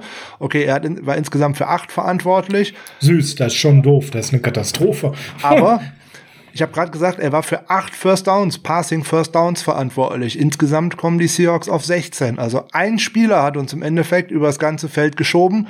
So alles, was danach kommt. So, jetzt hat ein Tyler Lockett, hat äh, vier Pässe gefangen, 33 Yards. Nicht viel. Ein David Moore hat drei Pässe gefangen für 18 Yards. Auch nicht viel. dann kommt schon ein DJ Dallas, nämlich der vierte Running Back, der fängt fünf Bälle für 17 Yards. Auch nicht viel. Und dann einen Will Disley. Einen Pass. Das war's. Also mit diesem Spiel haben wir im Endeffekt, mit diesem Art, wie wir Metcalf verteidigt haben, haben wir im Prinzip das Momentum abgegeben und das ganze Spiel abgegeben. Ja, und Frank, das bringt uns natürlich noch ähm, auf einen anderen Punkt zum Thema Defensive, bevor wir natürlich gleich auch um die Offensive meckern müssen. Pass Rush. Ja, wir haben da Ausfälle gehabt. Aber ganz ehrlich, es ist Woche für Woche einfach schlimm mit anzusehen, wie viel Zeit gegnerische Quarterbacks haben. Und dann hast du Quarterbacks wie Jared Goff, also egal wie viel Zeit den gibt, solange der den Ball passen muss und auch noch weit, hast du gute Chancen zu gewinnen. Russell Wilson Zeit zu geben, wie Russell Wilson in dem Spiel gegen uns hatte, ist für Russell Wilson ungewohnt und ist für uns absolut tödlich. Ja, jetzt wird man äh, leider Folgendes äh, konstatieren müssen. Auch äh, die Offensive Line der äh, Seahawks ist äh, vielleicht keine Elite-Line in der Liga. Ähm, Gerade was das Run-Blocking anbelangt, sind die nicht wirklich gut. Aber im Passblocking. Gerade Dwayne Brown, der Left Tackle, der spielt da wirklich eine sehr, sehr gute Saison. Das muss man fairerweise auch mal sagen. Der geht gestern auch ohne Pressure auf seinen Quarterback aus diesem Spiel raus. Hat er schon ganz gut gemacht. So, der right, wir hatten ja auch nur drei Hits, also. Der Right Tackle, Brandon Shell, der spielt auch wirklich eine gute Saison. Gerade auch im Passblocking. Der hat einen Sack abgegeben und zwar den auch relativ spät im Spiel, also von daher auch alles nicht so schlimm. So, und selbst der äh, Right Guard, das ist ja ein Rookie, wo ich ja am Freitag auch in der Vorschau gesagt habe, ich würde hauptsächlich mal versuchen, über den und über den Center zu attackieren. Ja, der hatte einen, einen geruhsamen Nachmittag. Er hat nämlich auch nur einen Hurry abgegeben, obwohl er ansonsten auch äh, kein gutes Spiel gemacht hat. Und dazu dann immer noch Russell Wilson, der zur Not seine Füße halt hat. Und der braucht nicht mal mit den Füßen 100 Yards äh, laufen. Zwei, drei kleine Schritte in die eine oder in die andere Richtung. Und schon kommt da ein schöner Pass bei raus. Und zwar auch schön mit wo der rechte Fuß, nämlich der eigentliche Wurffuß, tatsächlich auch wieder nachher schön im Boden drin ist. Das wird gleich nochmal wieder Thema sein. Dann sieht man nämlich auch, warum Bälle anders fliegen. Und äh, ja, ganz gemein, wenn man die, auf die andere Seite des Balles schaut, in Anführungszeichen, um ja, zu gucken, Moment, was hat, Moment. nee, nee, andere Seite des Balles in unsere Defense zu schauen. So ah, habe ich jetzt, ah, okay, okay, so okay. habe ich jetzt gemeint. Ähm, was unsere Defense dann da äh, an äh, Pressure zustande gebracht hat, waren äh, laut Pro Football Focus dann insgesamt zehn. Sieben Hurries, ein Hit, zwei Sacks und äh, ja, so der die zwei, da, zwei davon waren ganz früh im Spiel. Das war nämlich einmal K1 Williams, der, der Sack. Das war in der ersten, glaube ich, sogar im ersten Drive oder im zweiten Drive. Und auch der Hit von ihm war auch im ersten und im zweiten Drive. Danach hat man das mit den Blitzen auch wieder hier und da wieder ein bisschen sein lassen, was ich einfach nicht verstehe. Weil ich muss doch irgendetwas tun. Das war einfach so, ich sitze wieder Kaninchen vor der Schlange und guck einfach, wo Russell Wilson in aller Ruhe den Ball äh, hinwirft. Der hat nämlich immer nur geguckt, oh, wo läuft der Metcalf denn gerade lang? Ah, prima, da lang, da werfe ich hin. Ja, genau. Und äh, wir müssen auch mal ganz ehrlich zueinander sein, auch wenn wir natürlich da tolle, äh, schwerwiegende Ausfälle haben mit Bosa und mit Thomas. Thomas war jetzt nicht so ein Riesenfaktor in der letzten Saison. Im Endeffekt ist es Bosa, der fehlt äh, an allen Ecken und Enden. Wir haben da immer noch zwei First Rounder rumspringen und da muss mehr gehen. Und das ist das, wo ich dann einfach auch ganz klar sage, mit Leuten wie Armstead, mit Leuten wie Kinlaw, du musst einfach in der Lage sein, dir was anderes als Defensive Coordinator einfallen zu lassen, weil so ergeben wir uns mannigfaltig unserem Schicksal gegen die Seahawks. Wir wollten ja gar nicht mitspielen, gefühlt. Wir haben schon den Cointoss abgegeben, wir haben das Momentum am Anfang abgegeben, als Russell Wilson aus der eigenen Endzone werfen musste. Wir haben danach überhaupt gar keinen Pressure aufgebaut. Wir haben das Blitzen ganz schnell wieder eingestellt, wie du sagst. Und haben auch nichts verändert gegen Metcalf. Und das ist für mich das Entscheidende. Wenn ich das alles mal so zusammenfasse, dann macht unser Defensive Coordinator nur einen guten Job, wenn sein Plan A aufgeht. Sobald er adjusten muss, wird es ganz, ganz schwierig, weil er das offensichtlich gerade irgendwie nicht kann. Jetzt muss man halt mal überlegen, wie oft musste der in der letzten Saison adjusten, weil es in der Defense nicht lief, Frank? Selten bis gar nicht. das ist der entscheidende Punkt. Wir hatten in der letzten Saison eine so absolut souveräne Defense. Wenn die kein elitäres Spiel hatte, was oft genug vorkam, hatte die aber immer noch ein gutes Spiel. Und das hat gereicht, um unsere Offense immer wieder den Push zu geben, vorzulegen und vorne wegzulaufen. Und Robert Saleh hat offensichtlich ein Riesenproblem, das Spiel zu lesen, was der Gegner in der Offensive spielt. Fragt, du hast es ja richtig gesagt, Schottenheimer hat dann sehr, sehr schnell das Playbook weggeworfen und gesagt, alles, was ich aufgeschrieben hat, ist für eine Tonne. Das wusste der Saleh, darauf hat er sich super vorbereitet. Wir spielen ab jetzt anders. Und siehe da, ab da drehte das Momentum und man kann so ein Momentum nur sich wieder zurückholen. Dadurch, dass man vielleicht als Team auf dem Platz ein Big Play landet, das ist das eine, aber das andere ist durch Coaching. Und das war nix. Zum wiederholten Male. Und da können wir eigentlich jetzt wunderbar überleiten zur anderen Seite des Balles, weil das Coaching war nix. Das betrifft dann auch den, der für das offensive Coaching zuständig ist, Frank. Das wird man gestern auch so sagen müssen und ähm, auch das muss man äh, Kyle Shanahan immer wieder zugute halten. Er ist auch bei solchen äh, Niederlagen und äh, bei solchen Dingen, die auch auf seinem Kram äh, gewachsen sind oder auf seinem Mist gewachsen sind, immer recht ehrlich. Und er hat ja auch nach dem Spiel gestern äh, wieder gesagt, dass keiner äh, in der Offense einen guten Job abgeliefert hat und er an erster Stelle. Also er stellt sich da auch äh, dieser Kritik und äh, ja, der Gameplan, den er sich wahrscheinlich genauso gut zurechtgelegt hat wie letzte Woche, das hat einfach durch diese ganze aggressive Defense und dieses ganz aggressive Blitzing der Seahawks nicht funktioniert, weil da einfach alle Gaps, ob jetzt zum Laufen dicht waren oder eben auch fürs Run-Blocking, da kamen einfach, äh, zum Pass-Blocking, da kamen einfach jeweils immer zu viele Spieler, die konnte man alle gar nicht blocken. So, dann sieht natürlich der Quarterback, der dazu kein gutes Spiel gemacht hat, das muss man gerne zugeben. Da kommen aber leider auch noch zwei, drei andere Spieler dazu. Das wird der eine oder andere gleich nicht gerne hören, aber ähm, ähm, auch ein George Kittle hatte gestern einen äh, unterirdischen Tag und einen Tag zum Vergessen. Es fängt schon damit an, dass der Gute die falschen Schuhe anhatte. Der ist nämlich bei jedem zweiten Schritt weggerutscht. Aber nicht nur der. Nicht nur der. Was denn da los? Habt ihr alle verpeilt, wie man in Seattle spielt und wie der Boden ist? Ich habe die ständig alle Pirouetten drin sind, insbesondere bei den offensiven Spielern. Ein Kendrick Bourne mehrfach, ein Taylor habe ich gesehen, ein Kittel, da war es ganz schlimm. Was ist denn da los? Bei Kittel war es eigentlich äh, recht offensichtlich. Er ist zu dem äh, ersten Pass, seinem Drop, ähm, bei dem Garoppolo-Pass nicht rechtzeitig hingekommen, weil er auch da schon weggerutscht war. So, und auch bei der Interception. Ja, die war nicht gut geworfen von Garoppolo, das geht auch auf seine Kappe. Aber auch davor war der gute George Kittle schon fast auf dem Boden. Ne, wenn er dann zumindest nicht da gestrauchelt wäre, wäre da im Schnitt halt irgendwie mit der Hand dran gekommen oder weiß der Geier irgendwas. Keine Entschuldigung für Garoppolo, aber solche Sachen werden von äh, gerade von den Garoppolo-Hatern immer so schön äh, ausgeblendet, sondern dass immer nur Jimmy an allem schuld ist, der sicherlich gestern kein gutes Spiel gemacht hat. Da brauchen wir äh, nicht großartig oh, oh, oh, so drüber das äh, philosophieren. Also, kein gutes Spiel, Quarterback-Rating von 14,5. Ist die ja Zahl, kein gutes Spiel. Äh, die Zahl hört bei 0 auf. 5,3 ja. Yards per Attempt bei 16 Würfen.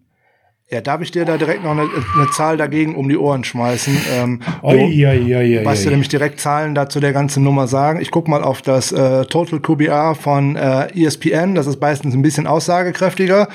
Ja, da steht Garoppolo mit 14,5 tatsächlich auch ganz unten. Ähm, übrigens, der schlechteste Wert von einem Quarterback an diesem Spieltag war 12,5 und das war ein gewisser Lama Jackson. Und gucke ich jetzt mal auf die andere Seite des Feldes.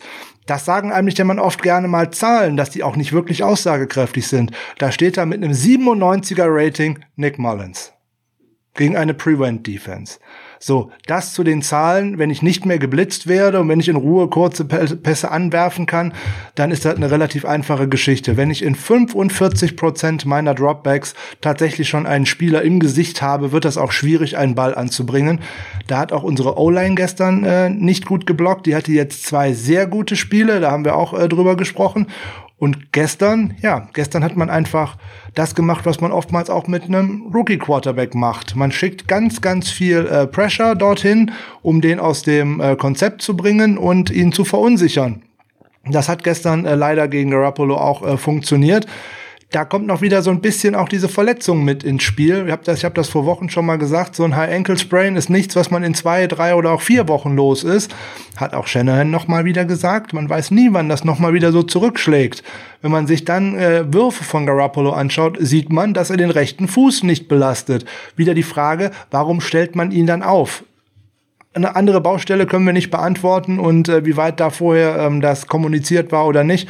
Shanahan hatte vorher noch gesagt in der Abschlusspressekonferenz, das war die beste Trainingswoche, die äh, die Offense und insbesondere Garoppolo in dieser Saison hatten. Ja, was man sich davon dann kaufen kann, ist äh, schon die Frage. Ich gewinne den Cointoss und nehme dann nicht den Ball, um mein Team nach Möglichkeit äh, nach vorne bringen zu können. Ich, das äh, entlarvt ja eigentlich schon die Lüge. Müssen wir mal ganz ehrlich sein.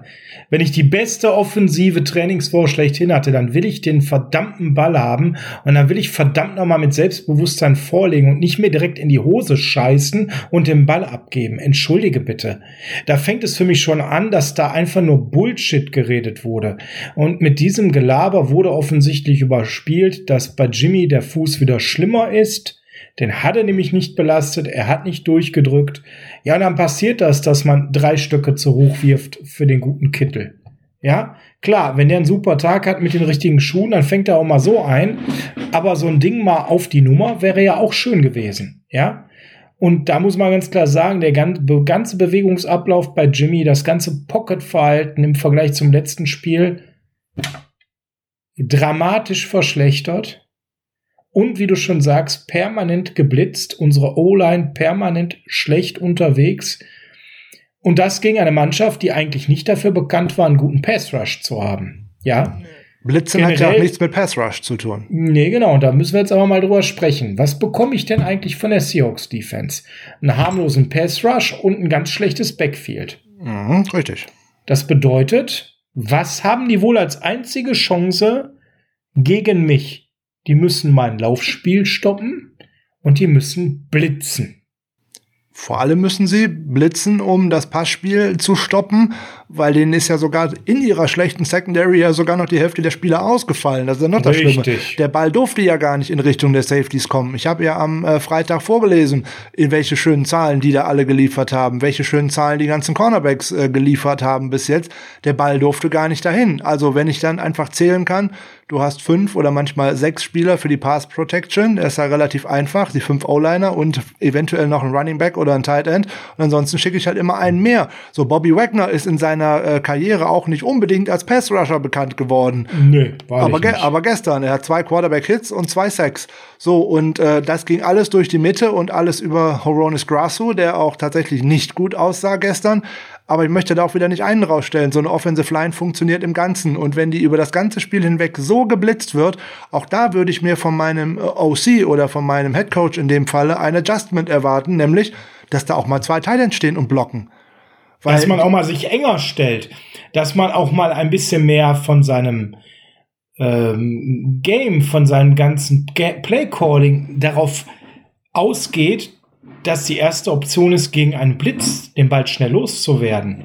Sprich, mehr mit Screens zu arbeiten, mehr mit kurzen Dump-Offs, mehr McKinnon zu bringen, der eigentlich ein sehr guter Pass-Catching-Running Back ist.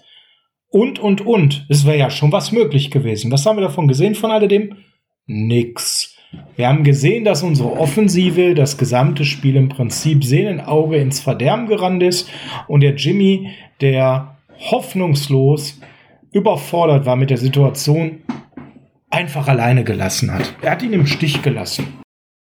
Der sah ähnlich alleine gelassen aus wie äh, Emmanuel Mosley, aber wenn du dieser Offense auch tatsächlich eigentlich ihr Herz nimmst, nämlich das Laufspiel, so und wenn du mal jedes Gap zu ist, wenn du jedes Gap attackierst, ähm, das wird auch echt schwer. Wo sollte ein Hasty denn hinlaufen? Ne, in jedem Gap war entweder Bobby Wagner drin oder KJ Wright oder wer auch immer da noch äh, mit in diesen Gaps drin stand. Auch die Safeties waren, oder einer der Safeties war immer relativ weit vorne an der Line puh, die haben sich das Tape von letzter Woche ganz genau angeschaut. So, und uns fehlt dann auch der Back, der dann die größere Übersetzung hat, der auch noch mal schneller ist. Ein Raheem Mostert wäre gestern ein Unterschiedsspieler gewesen, nämlich der mit seinem Speed dann tatsächlich über die Außen noch mal hätte das ein oder andere anrichten und das Spiel öffnen genau, können. Oder, genau. Oder Richtig auch eben ein Zone mal zu gehen. Das war ja gestern überhaupt nicht möglich. Oder auch ein Debo Samuel, der ja auch äh, physisch dann da einmal gegenhalten konnte. Und was wir gestern noch als Bumerang bekommen haben, das habe ich ja in den letzten Wochen schon immer mal äh, prophezeit, wenn einer der Receiver ausfällt. Ja, wenn ich nur auf drei Receiver über mehrere Spiele setze, nämlich äh, nur auf Ayuk, auf Samuel und auf Bourne und danach kommen gerade mal Leute drei, vier, fünf, vielleicht mal zehn Snaps aufs Feld, die aber nicht mal Target sehen und auf einmal sollen die liefern. Ja, woher soll das denn kommen? Äh, Dante Pettis drei Snaps, äh, immerhin, das sind ja schon drei mehr als sonst. Tevin Coleman sechs, dann ist er verletzt wieder raus. Ja, das ist noch eine andere Nummer. Aber auch aber, Trent, aber Trent Taylor 35 Snaps, nachdem er quasi nicht mehr dabei war, quasi aus der Rotation rausgeflogen. Plötzlich soll er wieder liefern. Und das sind dann eben Dinge, die nicht funktionieren. Das meinst du sicherlich. Genau. Wo soll das herkommen? Wo soll auch das Selbstvertrauen eines Spielers wie Taylor herkommen, der es auf einmal dann tatsächlich wieder Snaps bekommt, der vorher eigentlich aus dieser äh, Rotation völlig rausgeflogen ist. Völlig unverständlich. Nur so ein Titan wie Ross Drelly, der ja auch noch wieder einen schönen Touchdown nachher gefangen hat, der müsste eigentlich so jedes Spiel zwei bis fünf Targets bekommen in den letzten Wochen auch überhaupt nicht stattgefunden. Ver ver Verstehe ich nicht, tut mir leid. Zumindest in der Garbage Time muss ich diese Jungs doch mal mit aufs Feld bringen, damit die sich irgendwo ein bisschen Selbstvertrauen erholen, nämlich immer mal für den Fall, dass mir irgendjemand ausfällt. Ja, oder ein Tavares Moore, der so ein tolles Spiel hat und dann nicht ein Snaps spielt. Das ist einfach, was die menschliche Führung angeht. Ich bleibe dabei. Da hatten wir ja ähm, in einer Ausgabe äh, mit dem Ruck, der durchs Team gehen muss, ganz ausführlich darüber gesprochen, ist das einfach grob mangelhaft, was da passiert. Da ist so eine knallharte Next Man Up Mentalität, die da ist und das funktioniert offensichtlich nicht. Das funktioniert nur mit Erfolg. Dann, ord dann ordnet man dem Erfolg alles unter, so wie es letzte Saison gelaufen ist. Da hat man sich ja auch ab Spieltag neun oder zehn spätestens auf äh, die drei Receiver festgelegt und dann kam ja außer äh, Bourne, Samuel und Sanders ja auch eigentlich niemand mehr zum Zuge, weil man dann ja, dann hatte man aber auch auf einmal überhaupt keinen Überraschungseffekt mehr, weil man präsentiert dem Gegner ja immer das Gleiche. Das ist das, was die Patriots über all die Jahre immer so stark gemacht hat. Ich habe zwar immer die gleichen Aufstellungen gesehen, aber immer, immer mit unterschiedlichem Personal und deswegen habe ich auch schon nicht gewusst, was aus diesen ganzen ähm, Stacked Formations oder auch äh, Diamond Formations und was auch immer in der Offense dort äh, aufgeboten worden ist. Das hast du ja nicht bekommen. Gestern, ich habe nicht eine äh, Formation mit mehreren Wide Receivers, die eng beieinander standen, gesehen. Ich habe da nicht äh, ich verstehe das nicht. Ich habe auch keine, keine High-Low-Konzepte gesehen, so dass man tatsächlich mal für den äh, Quarterback unterschiedliche Looks hatte, wo er denn hinwerfen konnte. Also sprich eine kurze Route, eine längere Route, die sich irgendwo in der Mitte dann mal treffen. Weil das wäre es ja gewesen. So muss ich ja auch gegen den Pass Rush dann spielen. Nämlich, dass ich dann auch einen Bobby Wagner äh, und auch einen KJ Wright auch tatsächlich mal in diese Duelle zwinge, dass diese auch mal hinter Receivern herlaufen müssen und dann müde werden. Ja, Freunde, ähm, wenn ich das nicht so mache, ähm, dann ist es auch ganz schwierig. Klar, fehlt einem da ein Debo Samuel, ist ja keine Frage. Und natürlich fehlt einem da auch ein äh, Mostert oder auch ein Wilson in der Form von letzter Woche, hätte uns gestern womöglich geholfen. So, für Tevin Coleman war das auch ein ganz undankbares Spiel, um da äh, zurückzukehren. Ähm, da hätte man im Nachhinein vielleicht auch besser mal auf Green Bay gewartet. Jetzt muss man halt schauen, äh, wie sehr ist es wieder das gleiche Knie, um was es geht. Ähm, abwarten, wie das geht. Jetzt musste der gute anscheinend, ne? Musste der gute äh, George Kittle ist ja auch noch mal raus. Der ist ja schon äh, gerönt worden und alles, also nichts gebrochen, aber auch da ist ein weiterer Einsatz in der Schwebe. Da muss ich vielleicht auch mal die Frage stellen, ich mein Gott, ich liege 7 zu 30 hinten, dann lasse ich doch meinen Teil dann vielleicht mal raus und gebe mal meinen anderen Teil ein bisschen Schwierigkeiten. Das wäre äh, ein bisschen Spielpraxis. Ja, ja, ja, ja, ja, ja, ja. Und das ist das Entscheidende, Frank, das verstehe ich nicht. Und ich hatte gedacht, du kannst mir das erhellen. George Kittle hat jeden Snap gespielt, bis er irgendwann verletzungsbedingt rausgegangen ist. Wenn ich so weit zurückliege und eigentlich keine Chance mehr habe, was zu drehen, und ich habe so Jungs wie ein Ross Dwelly in Hinterhand, ich könnte einem Charlie Werner mal ein paar Snaps geben, um den mal anzufüttern. Ja, warum macht man das denn zum Teufel nicht? Warum geht man das Risiko ein, seine Starspieler auch noch zu verletzen? Ist mir äh, nicht klar, ist mir überhaupt nicht klar. War mir auch äh, bei den Patriots die Woche vorher nicht klar, warum auch noch so weit im vierten Viertel auch noch äh, Ayuk und Samuel und auch Kittel immer noch so viel auf dem Feld waren, weil auch da hätte man tatsächlich mal eben Werner, ähm, keine Ahnung, irgendwen von den Wide Receivers nochmal, äh, Taylor, meinetwegen, wer auch immer, meinetwegen White, der letzte Woche auch aktiv war, irgendwem auch mal Snaps geben können. Wo soll denn da Sicherheit herkommen?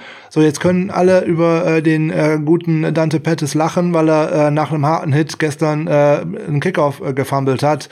Jo, aber auch wo soll der denn irgendwelche Selbstvertrauen herhaben? Wo soll der denn irgendwelche Spielpraxis herhaben? Das ist auch so eine Frage. Warum wechsle ich denn andauernd meinen Returner hinten aus dem Feld heraus? Ist überhaupt nicht klar. Vorher stand da die ganze Zeit äh, Trent Taylor. Warum in diesem einmal, einmal auf einmal äh, Dante Pettis? Das ist mir nicht klar. Und insbesondere ist mir das auch nicht klar, warum man Bälle immer wieder aus der Endzone herausläuft und nicht mal in die Nähe der 25-Yard-Linie kommt. Da wird auch schlecht geblockt in den Special Teams, gerade bei Punt und bei Kick Returns. Aber da spricht irgendwie so niemand drüber. Es ist äh, auch wieder nicht erklärlich. Ich kann mir das nur halbwegs herleiten, dadurch, dass wir da auch eine so hohe Personalfluktuation drin haben da werden genug Spieler äh, ausgewechselt, die äh, jetzt auf einmal auch in der Offense hier und da mal starten müssen oder auch in der Defense hier und da starten müssen und äh, die spielen dann eben jetzt nicht die Special Teams, die das eigentlich sonst machen würden. Ja, und da sind halt ganz viele Dinge, die liegen da im Argen. Das sind so viele Baustellen, die sich dann einfach äh, zu einer, einer, einer riesigen Baustelle aufmachen, weil in keinem Mannschaftsteil mal irgendetwas funktioniert. Schade, das ist wirklich schade. Die schlimmste Situation in der Offense, die ich gestern gesehen habe, wir haben letzte Woche mal über Plays gesprochen, die uns gefallen haben. Ich möchte heute mal ganz besonders über ein Play sprechen, was mir nicht gefallen hat. Also als ich da tatsächlich gesehen habe, die Wildcat Formation bei Dritter und Lang. Bei, bei Dritter und Fünf eine Wildcat Formation. Ähm, ja, okay, keine so schlechte Idee. Der Gegner zeigt mir einen Blitz an, also weiß ich eigentlich, was kommt. Insbesondere, wenn mein Quarterback dann auf einmal auf die rechte Seite hinausläuft. Und jetzt muss mir einer erklären, mein Quarterback geht raus, er steht, der Ball muss gesnappt werden, dann muss es gehen, um den Gegner zu überraschen. Dann warte ich weitere zwölf Sekunden, bis der verdammte Ball ins Spiel kommt. Freunde, was war denn das für ein Playcall? Oder was war es für eine Ausführung der Spieler? Da können wir über beides jetzt mal sprechen. Äh, tut mir leid, verstehe ich nicht. Hm. Was ich auch nicht verstehe ist, ähm, wenn ich den Ball snappe, ganz früh im Spiel und eigentlich noch gut drin bin und ich brauche jetzt mal einen guten Drive und ich kriege als Quarterback den Ball und werde über eine Seite geblitzt und genau auf diese Seite, die überlagert ist von der gegnerischen Defense, werfe ich den Ball hinter die Line of Scrimmage zu Trent Taylor, der dann von fünf ICEs gleichzeitig überfahren wurde. Ja, äh, schwierig. Ganz klare Frage. Verstehe ich jetzt auch äh, nicht. Ganz ne? Wer war das Schäl? Ganz klare Frage. Ist das der eindeutige Play oder das eindeutige Play, was der Head Coach gefordert hat, dass er gesagt hat, wir machen das auf jeden Fall. Wir bringen da so viele Spieler rüber, dass wir da blocken können. Ist ja möglich. Oder hat äh, Garoppolo einfach nur dahin geworfen, weil er nicht mal gesehen hat, dass auf der anderen Seite vielleicht auch noch jemand hätte sein können? Das weiß ich nicht. Da war sogar jemand und der war sogar ziemlich frei wie gesagt, wir werden das immer leider nicht erfahren, was da der genaue Playcall äh, gewesen ist. Es sieht natürlich höchst merkwürdig aus. Auf der anderen Seite müssen wir jetzt mal leider auch Folgendes dazu sagen. Wenn wir jetzt das Tape von letzter oder vorletzter Woche, ich bin mir nicht ganz sicher, nochmal herausschauen würden, da gab es so ein Play schon mal. Da ging das auf Debo Samuel und da war es nachher ein Raumgewinn, ich glaube, von knapp 40 Yards. Und auch da war die Seite völlig überladen. Aber da haben die Blocks funktioniert und die haben gestern auch an keinster Stelle funktioniert. Auch nicht von Juszczyk und erst recht gestern mal auch mal nicht von Kittel. Der darf natürlich auch mal ein schlechtes Spiel haben, ist alles keine Frage. Aber gestern ist wirklich alles zusammengekommen. Da sind Blocks verpasst worden, da sind äh, auch ganz schlechte Blocks gesetzt worden, sodass die Gegner sich da auch wieder daraus lösen konnten. Das konnte von hinten bis vorne nicht funktionieren. Haben in der Defensive häufig die Winkel nicht gestimmt und der Zugriff beim Tackle nicht. Viel unsauberes Tackling, wo wir sonst eigentlich häufig sehr viel besser aufgestellt sind. Ja, aber das ist halt momentan das, was wir von den 49ers bekommen. Zwischen tollen und ähm, furchtbaren Spielen liegen manchmal genau sieben Tage. Ja, es ist ein Auf und Ab äh, in dieser Saison und eigentlich äh, ist es immer mal entweder Sonne oder Nacht. Also sind die größten Unterschiede, die man sich irgendwie vorstellen kann. Und auch das ist eigentlich das äh, Hauptproblem, wenn man jetzt auf die Saison hinausschauen möchte. Mit einer konstanten Leistung kann ich mir sogar noch vorstellen, dass man die Playoffs erreicht, nämlich als sechstes oder so womöglicherweise sogar siebtes Team äh, in die Playoffs hineinrutscht, was auch mit einer mit einem Rekord von Richtung 5-5 oder mit ganz optimistisch 6-4 zur Bye Week äh, durchaus möglich ist, weil da hoffentlich ja noch einige Spieler äh, wiederkommen. Aber da wir da halt so ein Auf und Ab haben, ist das einfach nicht zu berechnen.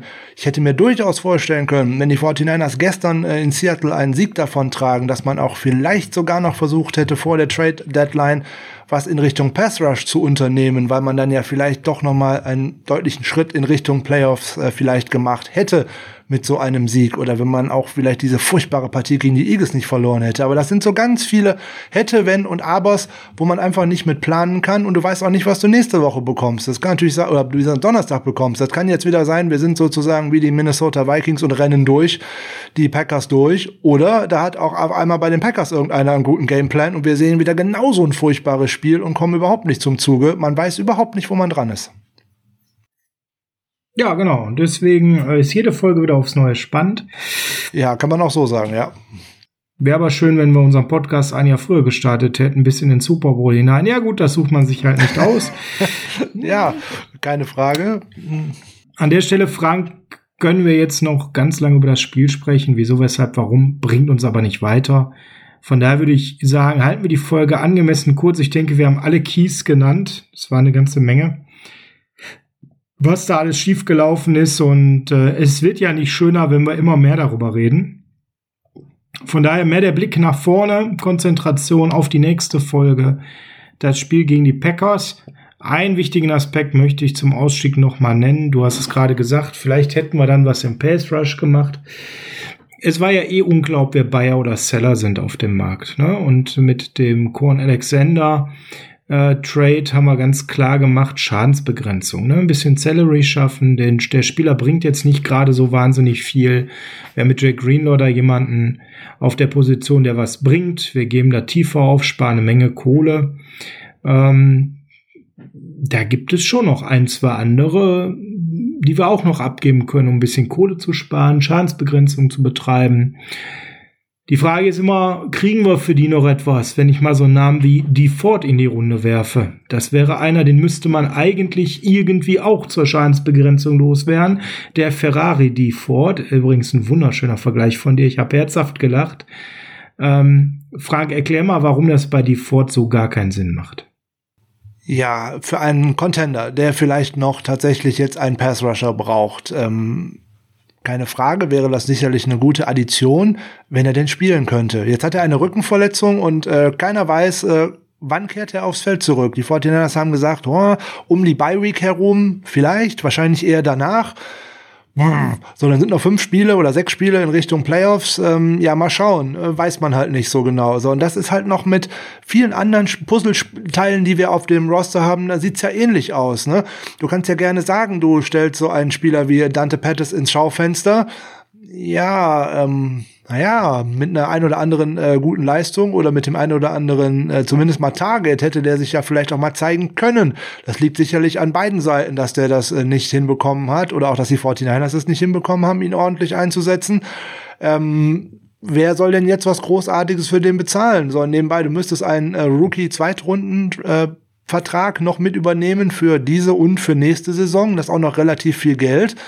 Ja, so, und dann gibt's halt immer wieder so lustige Vergleiche wie mit, ähm, ach, wie heißt denn der nette äh, Spieler von den Cincinnati Bengals, der auch immer so schön verletzt ist, da der 4-2-2 Runner, der dann, ach, wie heißt der denn jetzt?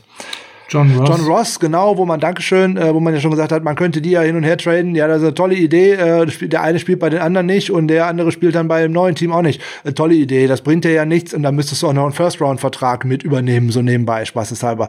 So, der noch ein bisschen teurer ist und noch weniger bringt. Äh, wovon ich mal gar nichts halte, wenn wir noch mal über irgendwelche Personalien reden von Menschen mit einer langen Krankenakte. Das habe ich bei Sigi Ansa schon äh, extrem kritisiert. Das war aus der Not heraus. Und ja. Ja, hätte gut gehen können, hätte aber auch schief gehen können. Hätte, hätte, hätte, hätte, hätte ne? Ja, wäre, wäre Fahrradkette, würde Lothar Matthäus sagen. An der Stelle müssen wir noch mal ganz klar sein, es reicht ja mit der Injured Reserve List. Jetzt noch auf Spieler zu setzen mit einer langen Krankenakte.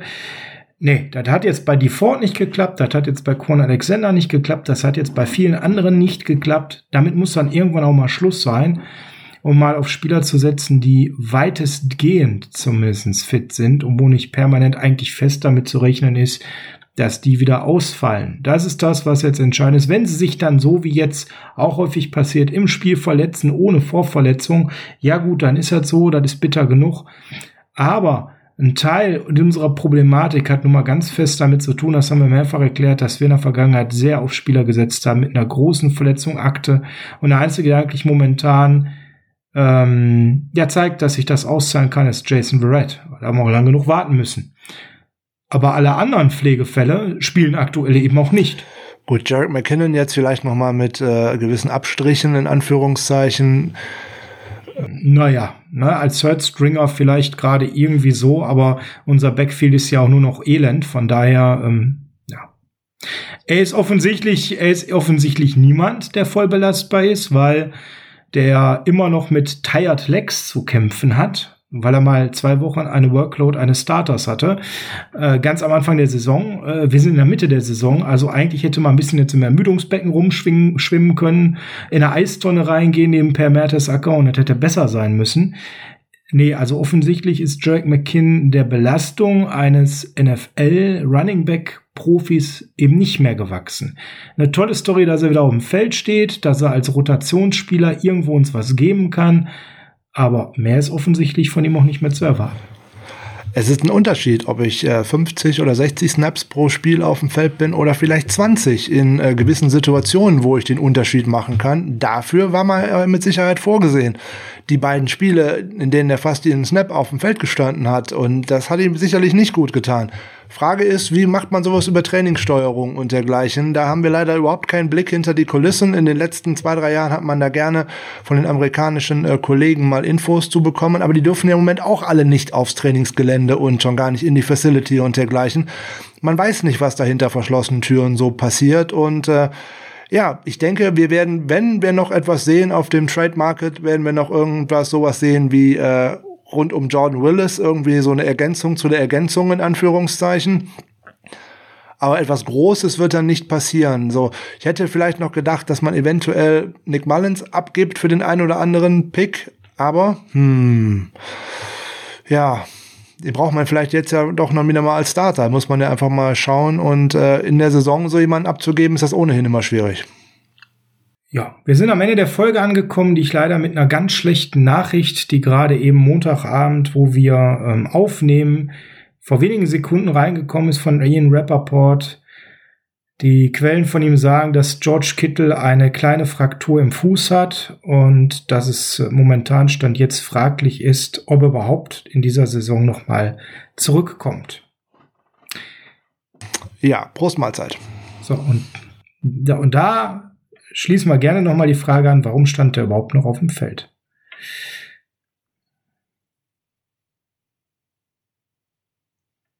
Also unseren absolut, jetzt vielleicht nicht gegen die Seahawks, aber sonst elitärsten Spieler, den wir besitzen, so sinnlos zu verheizen, ist schon eine harte Nummer und äh, erhärtet nochmal massiv unsere Kritik. Und als wir das vor wenigen Minuten geäußert haben, war diese Information noch nicht draußen.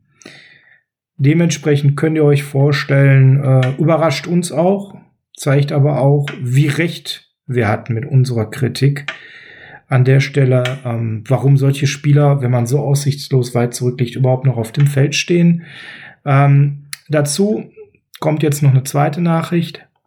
Jimmy Garoppolo ist auch gerade von Adam Schefter getwittert worden, fällt bis zu sechs Wochen aus, falls er eine Operation braucht, sogar noch länger.